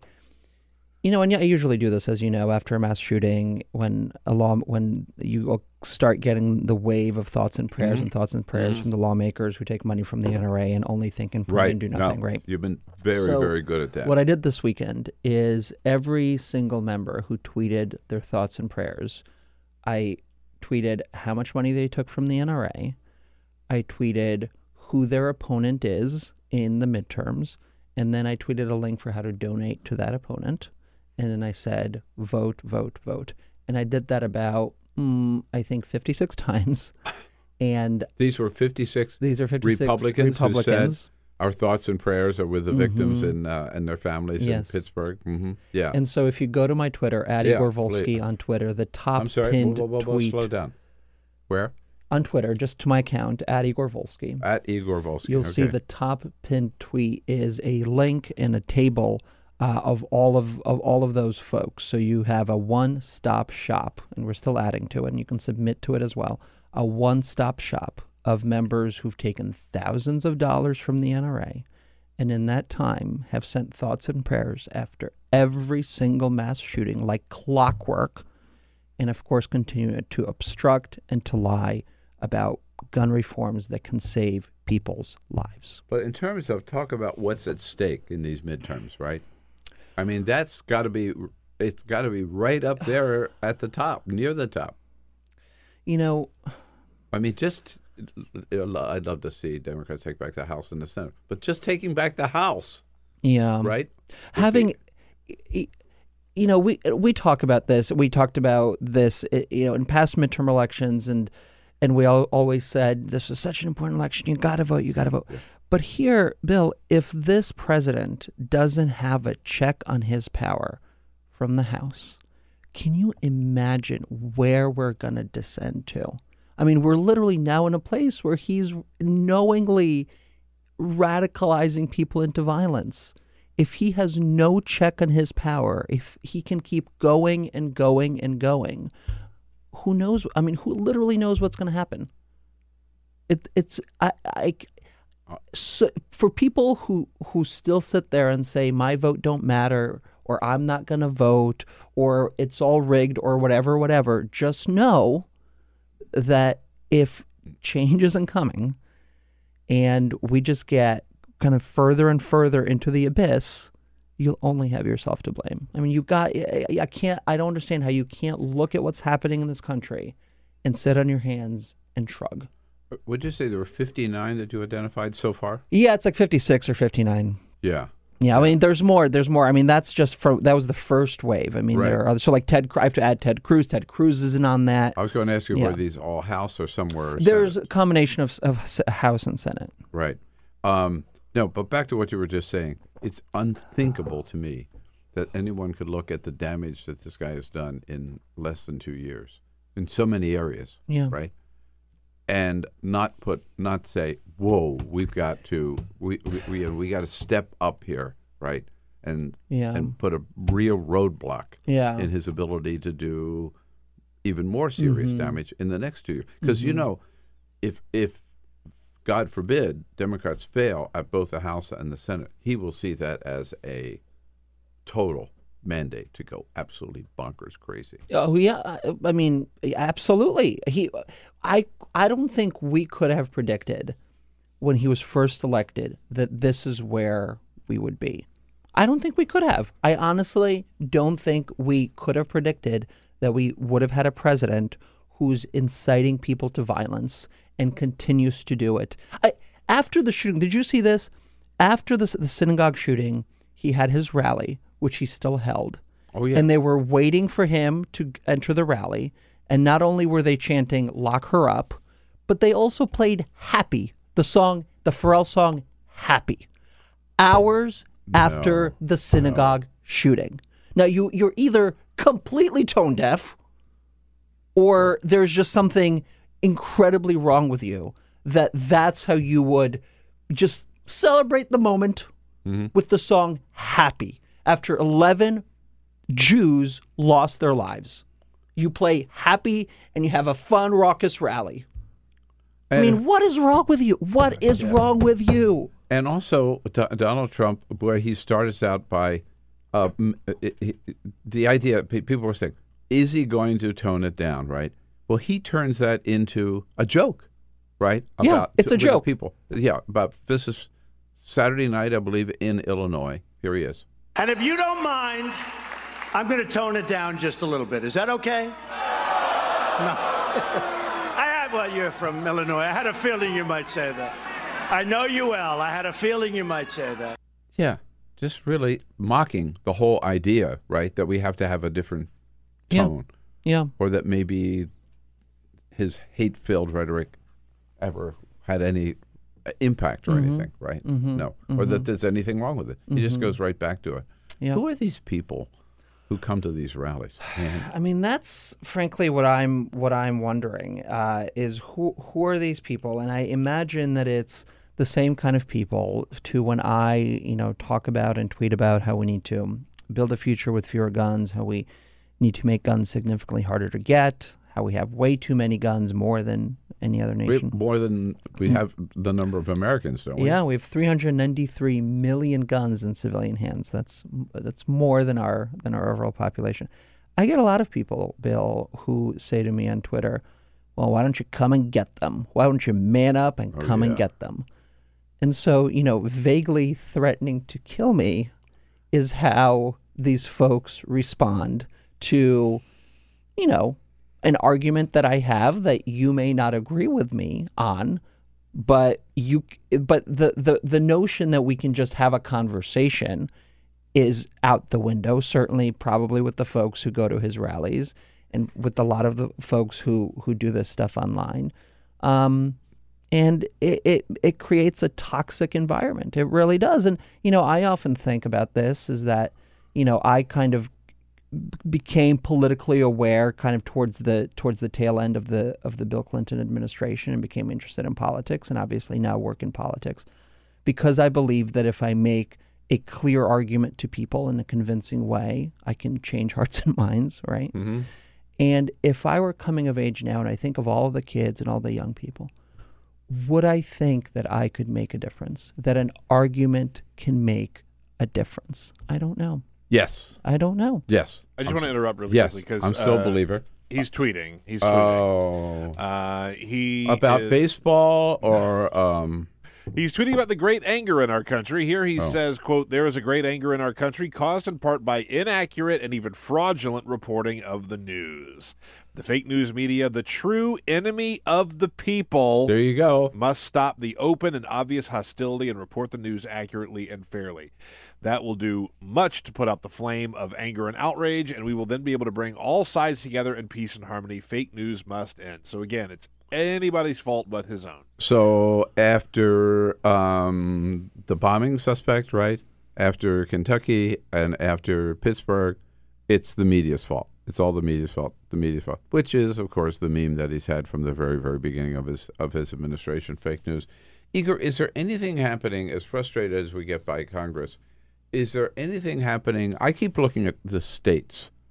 What's happening at the state level? Is there any sensible gun safety measures happening at the state level? Yeah. So, do you want to? You, you, I mean, he's no. like Igor's been too sad. This I know, I want some Let's good news. Something positive. I want people to know that at least at one level there are some good things happening, Yeah. So on the state level, and look, you which the gets to is- this is continuing. It gets to the importance of state legislative races. Yes, yes. and and governors races. Yes, absolutely. all up in yes. 2018, right? Uh, vote, vote, vote. Exactly. So on the state level, uh, there's actually been a tremendous amount of progress, and most gun laws are made on the state level. Yeah. So that's Yes. good news, right? So you've had after Parkland a whole host of different states pass all kinds of laws. Chief among them have been these ERPO laws. Emergency Risk Protection Order, nailed it. Okay. Uh, laws Good for you. that allow individuals, including law enforcement in many cases, to petition the court to uh, to temporarily take somebody's guns away if that individual is experiencing a moment of crisis. And so that would be a situation where if uh, you feel like your loved one is either suicidal or is expressing violent Mm, thoughts mhm, and you know this mhm. person has firearms, you can petition a judge to ask law enforcement to take that individual's firearms away for a Hmm. set period of time. And those laws c- could have prevented the Parkland shooting. Um, and also, they did prevent maybe a the shooting. one in Pittsburgh. Maybe I mean, the one in who knows. Putting but up stuff on on the website, bragging about how many guns he had. I mean, but, but raise also. It, it did prevent right after the um, uh, Parkland shooting. There was an incident where a person, a a students, high school students, he had a whole cache of weapons, and all of that was seized under the state's ERPL laws. And he had jo- jo- journals, this individual, about shooting up his school. And so that was a clear case where this law prevented probably, you know, another mass tragedy. Um, and so that has been, you know, something that uh, has come out of Parkland that has Yeah. really, I think, is going to ultimately And other save a states lot have of picked it lives. up. And other states have picked it up. I think it's about 12 states, somewhere around there Mhm. now. Uh, and of course, there's legislation in Congress for a national ERPO as well. right. Um, bump stocks. Well, so bump stocks uh, is something that only came into public consciousness after the After Vegas shooting, Vegas, when right. 59 people, I believe, were killed. Um, that I think is now going through the regulatory process um, with Here, at the national here at the level. But I national level. wondering again there are states. I believe, that have banned them. Yes, and uh, they ha- they I believe those kinds of accessories. Uh, had already been banned in some of the states with the with the tightest gun laws, so like state like New York, for instance, where it's uh, particularly New York City, where it's incredibly difficult um, to to get a firearm. But you know, the bump stocks are just the tip of the iceberg because the firearm industry has been producing all kinds of new weapons that take higher caliber bullets and rounds and that cause a lot more damage to the human body. And so you now have surgeons saying, um, and, and other medical professionals, that wounds that they could have uh, treated more easily in the past and they could have saved lives in the past, they can't anymore because these firearms are yeah. becoming so powerful. And of course, the firearm industry is doing this because they're facing a real problem. You have fewer and fewer people who actually own guns, and so to continue growing, they have to. Oh. uh, they have to be marketing and producing new products to that same crowd. And so the products are getting deadlier and deadlier and deadlier. And of course, that's causing more carnage out in our streets. And as far as the laws go, I'm thinking about what happened here in Washington D.C., which had a pretty strict gun gun safety. Pardon me. Yep.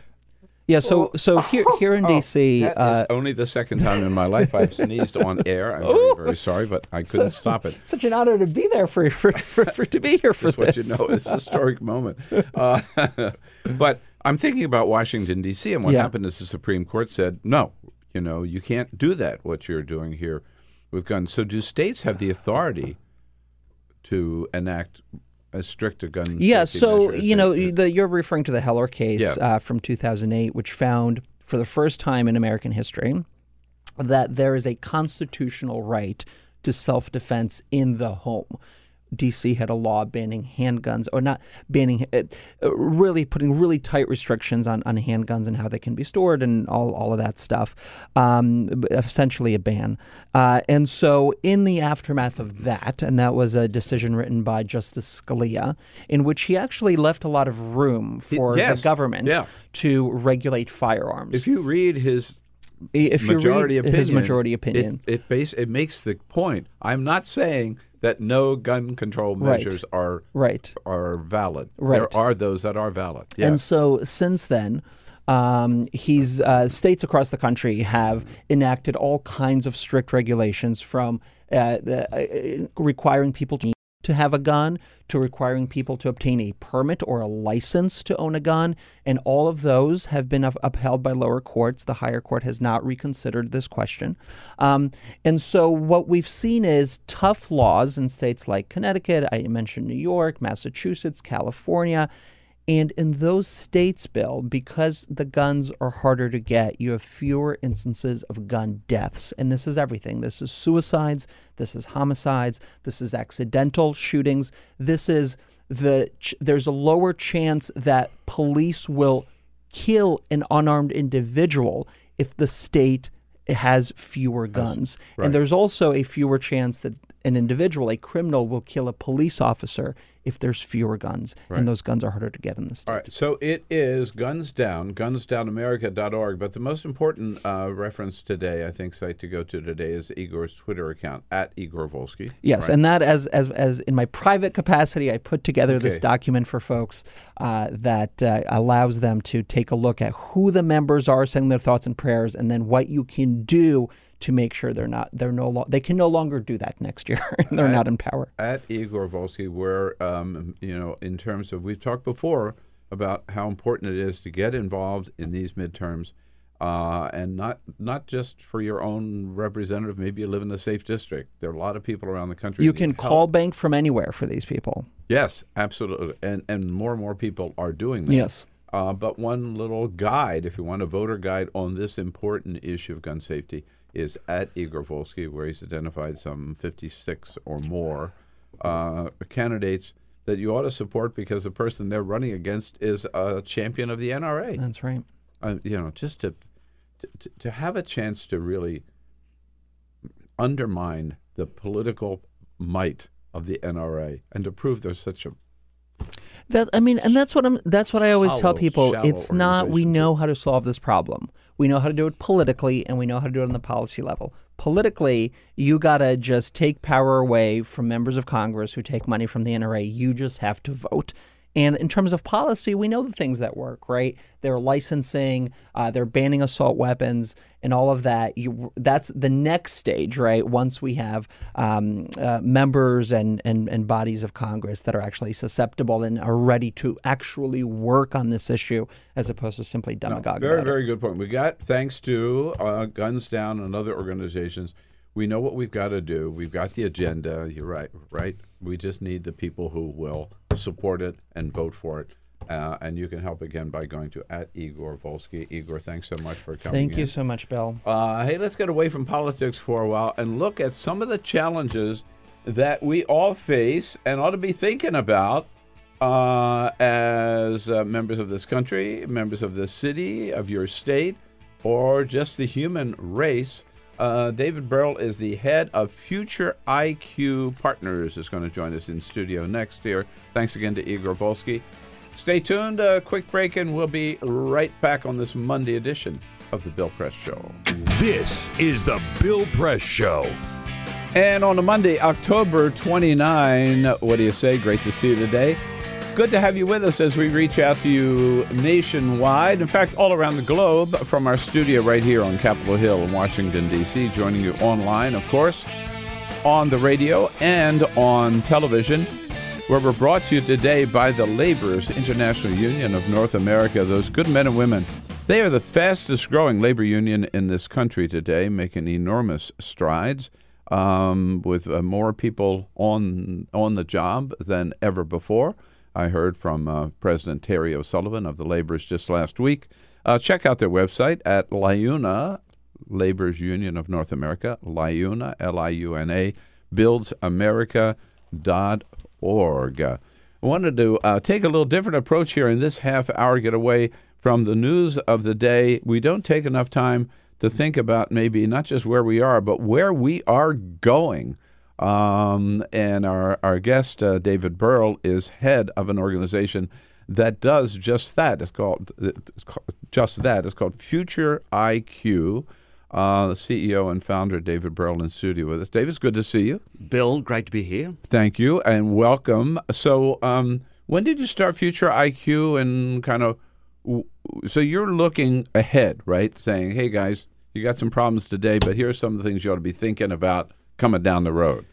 Right? Yeah, that's right. Yeah. And what kind of people or Yeah. people you're helping? Yeah, so that? so I founded Future IQ um, 15 years ago, and we're a, a research and a consultancy company, um, and we're really, I guess, the real interest, like what drove me to found this company was a kind of an insight that I had about how important it is for us to think about the future and what the future implications and consequences are of decisions we're making today. Yeah. And at that point, I was working in Australia in an agricultural setting, and you know, we were looking at you know, future of feeding the world and so on. And I, I really started to understand that this longer term view is critically important. And you know, I think we understand that. I mean, we talk about emotional intelligence and those sort of things, um, you know, and, and how that can we can understand ourselves. Um, but I'm interested in future intelligence, you know, our ability to be able to think about and anticipate the future. Um, and our clients, we, we primarily work in North America, Europe, and Australia. Um, so our clients will be uh, cities that are going through large scale planning processes or regional uh, consortiums or industries.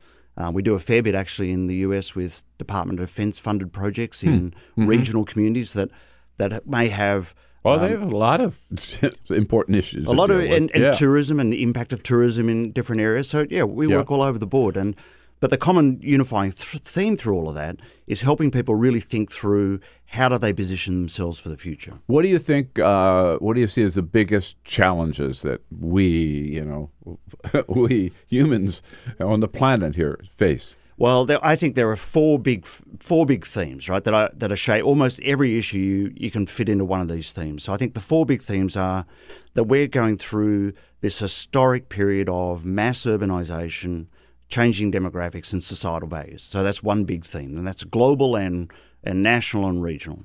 Um, another big theme is the shifting power in the world, the way the power and, and influence is changing um, uh, internationally.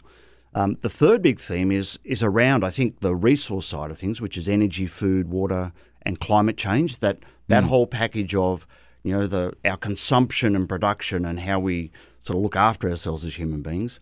Um, and then of course, of course, the fourth one is the implications of the next industrial revolution. So technology and this whole wave that we're going into that's all about artificial intelligence, robotics, genomic medicine, and so on.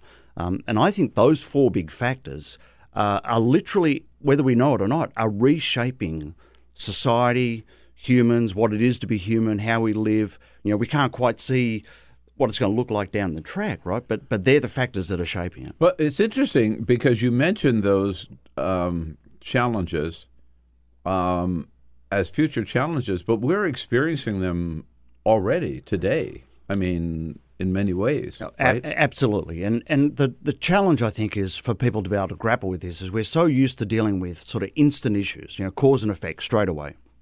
Um, what we're talking about are trend lines that may take decades to play out. And so the implications can be slow moving. So so how do you start to sort of understand what trajectory you're on? That's the important part. So for a city, for example, you know, people are people are really sort of debating a short term, you know, a budget cycle or an election cycle of you know two to four years. Yeah. Not really thinking about where might we be in ten years or where, where might we be in fifteen years.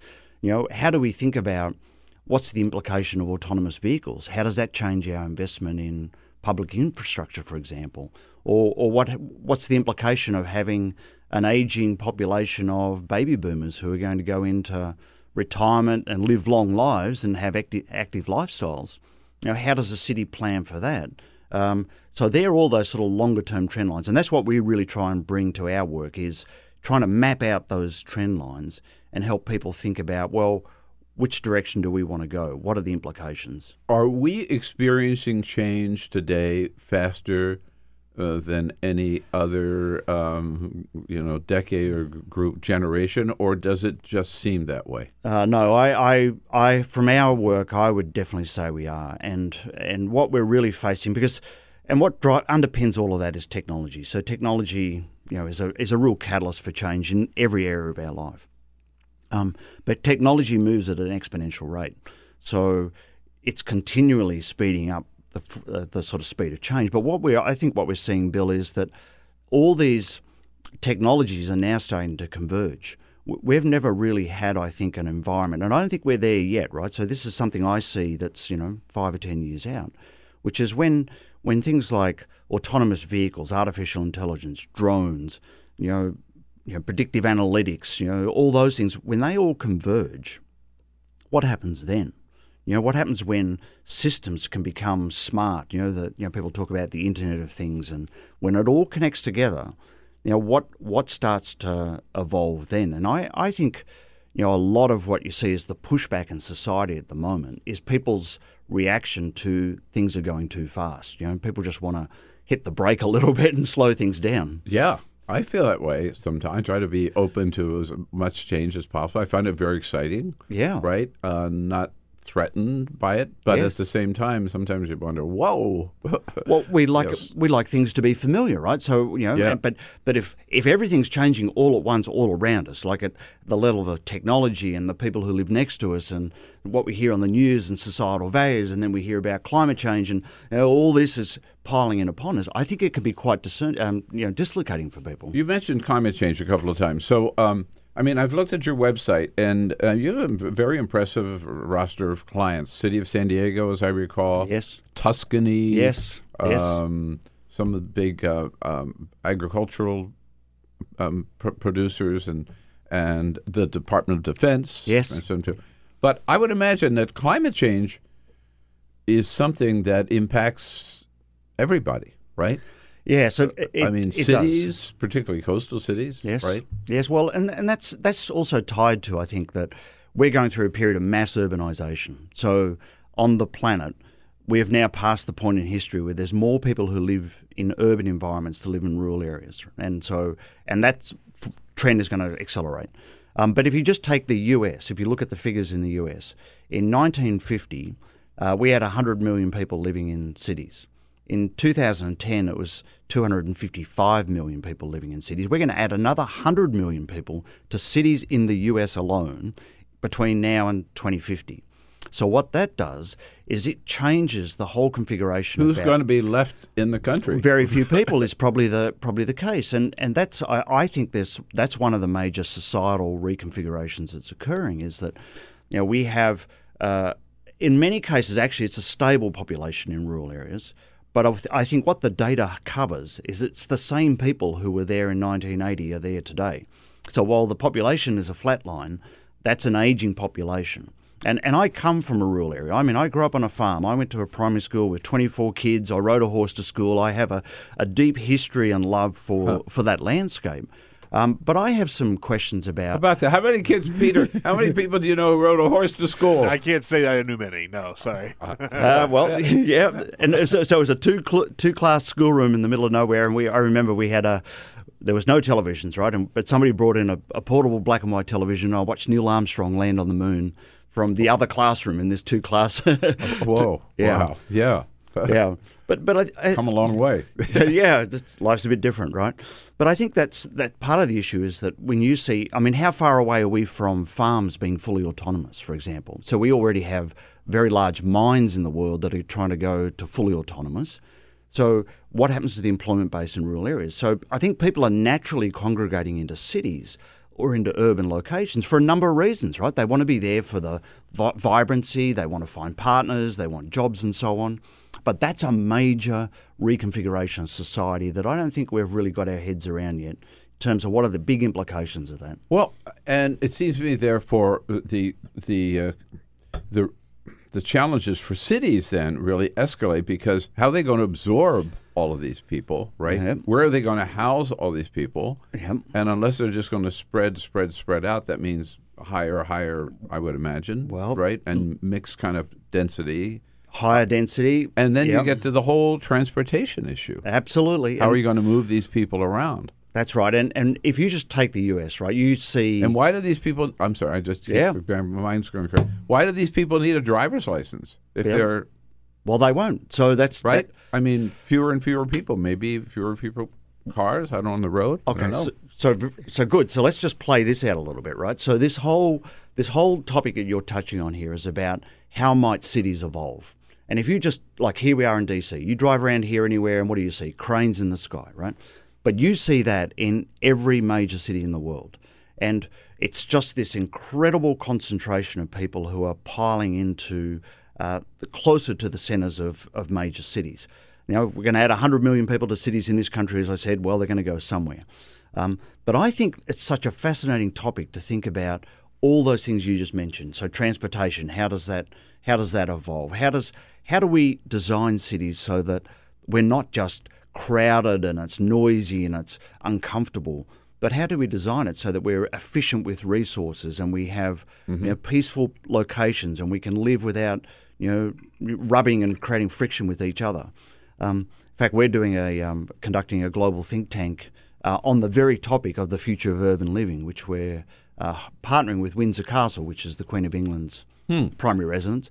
Um, so we're doing a residential uh, global think tank there in December this year for two days. So bringing together experts in artificial intelligence and longevity and healthy living, and you know architects and you know, people who plan urban spaces to really think through what does this mean. So what what might be the different versions of cities, um, and what are the policy settings we need to be have have in place to be able to create a decent outcome for humanity, most of whom now are going to be living in these ever dense and increasingly large cities. So, give us a, a little insight into what those cities are going to be like. First of all, I, I mentioned, I don't know why. I think because I was just talking to my niece and nephew over the weekend who are just at the age of getting their driver's license. And Yeah. I was talking about, we, I have so many friends who live in Washington, D.C., who don't have a driver's license Yep. and never never plan to get one because they just want always to want to live in a city Yes. and plan to. Yes. Uh, and so, so will cities uh, are, are autonomous vehicles? You mentioned those Yes. but that's that's that's here, right? I mean, Yes. that, that's no turning that back. All vehicles are going to be autonomous vehicles soon. You would expect so. I mean, that there's no, there's Think no about that. well, that's right, and That includes trucks, by the way, right? Yeah, of course. And in fact, if you look at it, there are already uh, long haul truck fleets that are starting to go autonomous in Europe, particularly. They're putting lanes on the autobahns that are dedicated for autonomous trucks.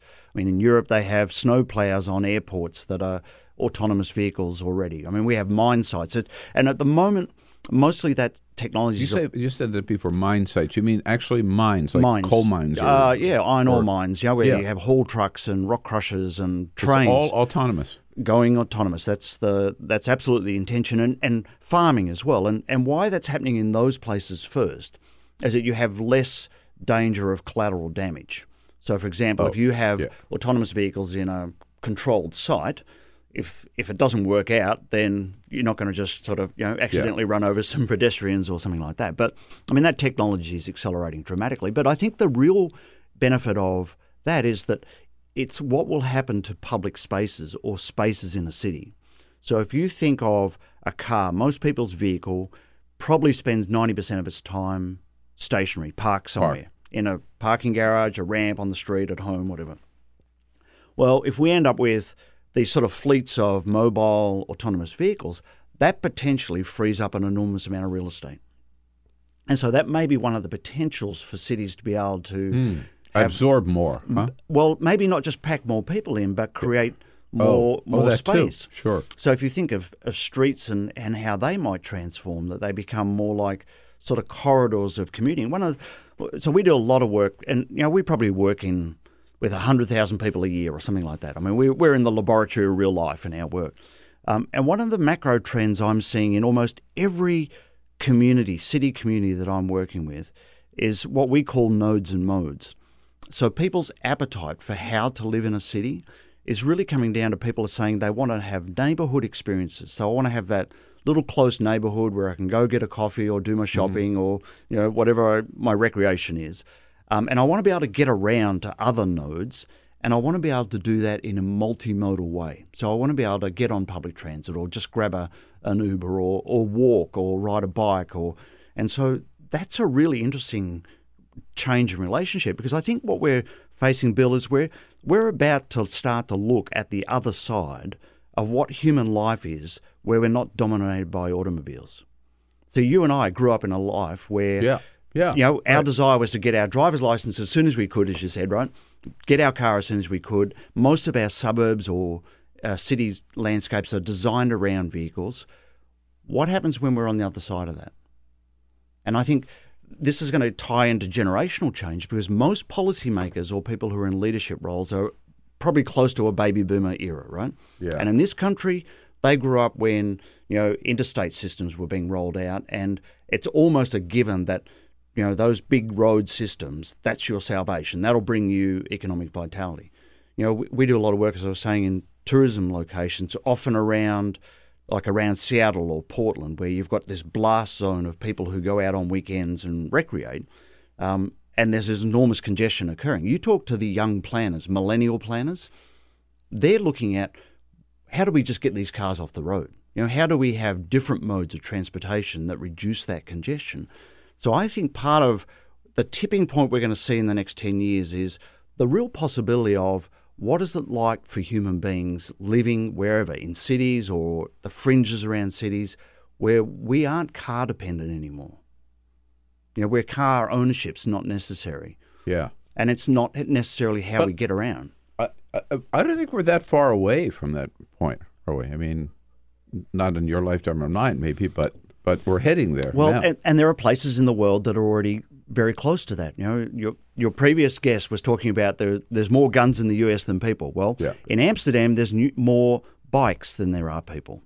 So the predominant form of mobility there is people ride their bikes around. And so, and there are cities like Copenhagen that have stated intentions to go car free, or or at least have the option of you can live in that city and do everything you want without needing to have car ownership. So we are we are very close to that now. I think some of the settings in the US in terms of policy will make that a little slower to happen, but but we are very close to that. right. Uh, does that mean suburbs shrink as more people move out of the suburbs into the city itself, or Yeah, well, that's that's some part people will of still prefer the suburban yeah, well, lifestyle, I guess. and that's part of the sort of social fabric. But but again, it sort of becomes that uh, nodes and modes, which people, you know, most most people I think who are looking at suburbs and how they might evolve. Um, the desire for people is to have some sort of infill because typically what's happening is people are getting older, living well, and they, they want to age in place, but they want to have access to services. So what we're starting to see is sort of infill in terms of those suburbs as well. You mentioned earlier. I, I, I'm curious about drones. Yes. I mean, are we? So if we are on the cusp of the post-automobile era, are we on the cusp of the drones everywhere for everything era too? Or I mean, is Jeff Bezos really smoking pot when he says he's going to be delivering packages with drones? I, I, I, I doubt it, and I think that's quite probable, right? But I think it's probably one of a whole range of distribution technologies. So whether it's you know autonomous vehicles of whatever scale, it doesn't have to be a car scale. It can be much smaller, right? Or it could be drones, or it could be Well, there you know, are already these- androids. yeah, there are Yeah. these- I, I saw a guy walk, walking across a park not so long ago, and he had this. There's this, this little thing that was going along, and I said, "What the hell is that?" And it was delivering groceries. Yeah. He was just happened to be walking along with it because I guess it was a maybe a model or a test model or something. like That's that. right, and and yeah, And those pieces are already starting. You, you see, you know, you can have vacuum cleaners now that look after themselves and, and lawnmowers and, and but at the moment all of that technology is occurring sort of separately, right? And what I think is going to be very interesting is when it converges. Know, when when those things come together into macro systems, that's where that's where change will accelerate again to another to another level of warp speed. Um, now, for some people that can be a little bit terrifying, right? And but but I do find that humans have been incredibly adaptable. I mean, we have absorbed all sorts of change and industrial revolutions and technological revolutions. Um, and the, the technology is getting better to the point where it's becoming much more intuitive. It, I believe it offers the promise for us to really solve a lot of the large issues. You know, how how do we create meaningful quality of life for people? You know, in older populations and so on. yeah. I mean, how we. How much time we have for leisure, right? How much time we have for recreation? How much time we're still at the workplace or Yes. something? It, it all is it's, it's all part of what's evolving. What it, in, in terms of the Defense Department? Yes. What are the biggest things that uh, certainly climate change does impact them. We know down at Norfolk, that's the, probably Yeah. I think the one city that's most prone to rising sea levels. Um, but that's also changing, right? The whole way of of making war or what armies do, right? What their role is. Is Well, that, is that what you some of the things you look at with them? Yeah, uh, not so much. Our our work with the Department of Defence is in regions that have some sort of significant military uh, exposure. So it might be a major contractor, for example, that makes you know, you know components or or vehicles or so on. Um, and what happens is that defence contracts, as you know, are fairly lumpy. You know, they're they're large and they come and go. Um, and that can often have a very large impact on those regional workforces. Yeah. So we help them build resilience and think about how do they not lose that capability or how do they not cannibalize their other businesses when contracts come in. Right. Um, so we help them try and just plan through and work through sort of ups and downs in their cycle. So when you look ahead, what do you think that that, that some of the biggest changes that we're going that we're we're going to see, uh, no matter where we are I guess, course, Yep. it does change depending on where we live in the United States, a pretty advanced Yep. civilization versus people in Bangladesh, for example. right? Sure. So I, I, I think there's two big things, and um, the first one, probably closer to home for us all, is um, the demographic changes. So we're in the midst of a change, a generational sea change between in the US between baby boomers and millennials. So they're the two big uh, population cohorts, the two big bubbles. Um, baby boomers are exiting out of the system into retirement. They'll also exit out of it in terms of leadership roles. Um, that's going to create a vacuum, and you're going to see the other generations come in.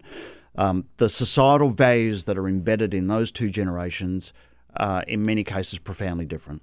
And so I think we're going to see quite a rapid shift in in how society views things and how you know the sort of decisions that people make. So I think Yeah. that's a big one close to home, and I, I think we underestimate the impact of that because it's going to trickle right down, right through to Everything the food else, that huh? people eat, and you know cars people own, and all those type of issues, right?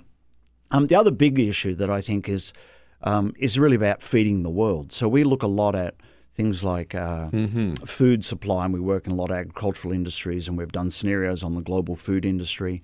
Um, but there's this growing disconnect in the world between where food can be grown and where food's going to need to be consumed, right? So if Yeah, you map out right. population growth, uh, where that's occurring, Fascinating. and you Right. overlay climate change, right? So here's Yeah. the big one, right? So we see most of the population growth occurring through the equatorial region, so India, you know, Mm-hmm. Africa, places like that. Yeah. Um, uh, you hear that music? That means we're just. But well, you start talking about the future. There's so many, many questions and so little time. Fascinating stuff, David. Thanks so much for coming in. My You can check it out at future-iq.com and find out more about all these challenges. And then the rest of the day is yours, folks. Make the most of it. Come back and see us again tomorrow. This is the Bill Press Show. Good stuff.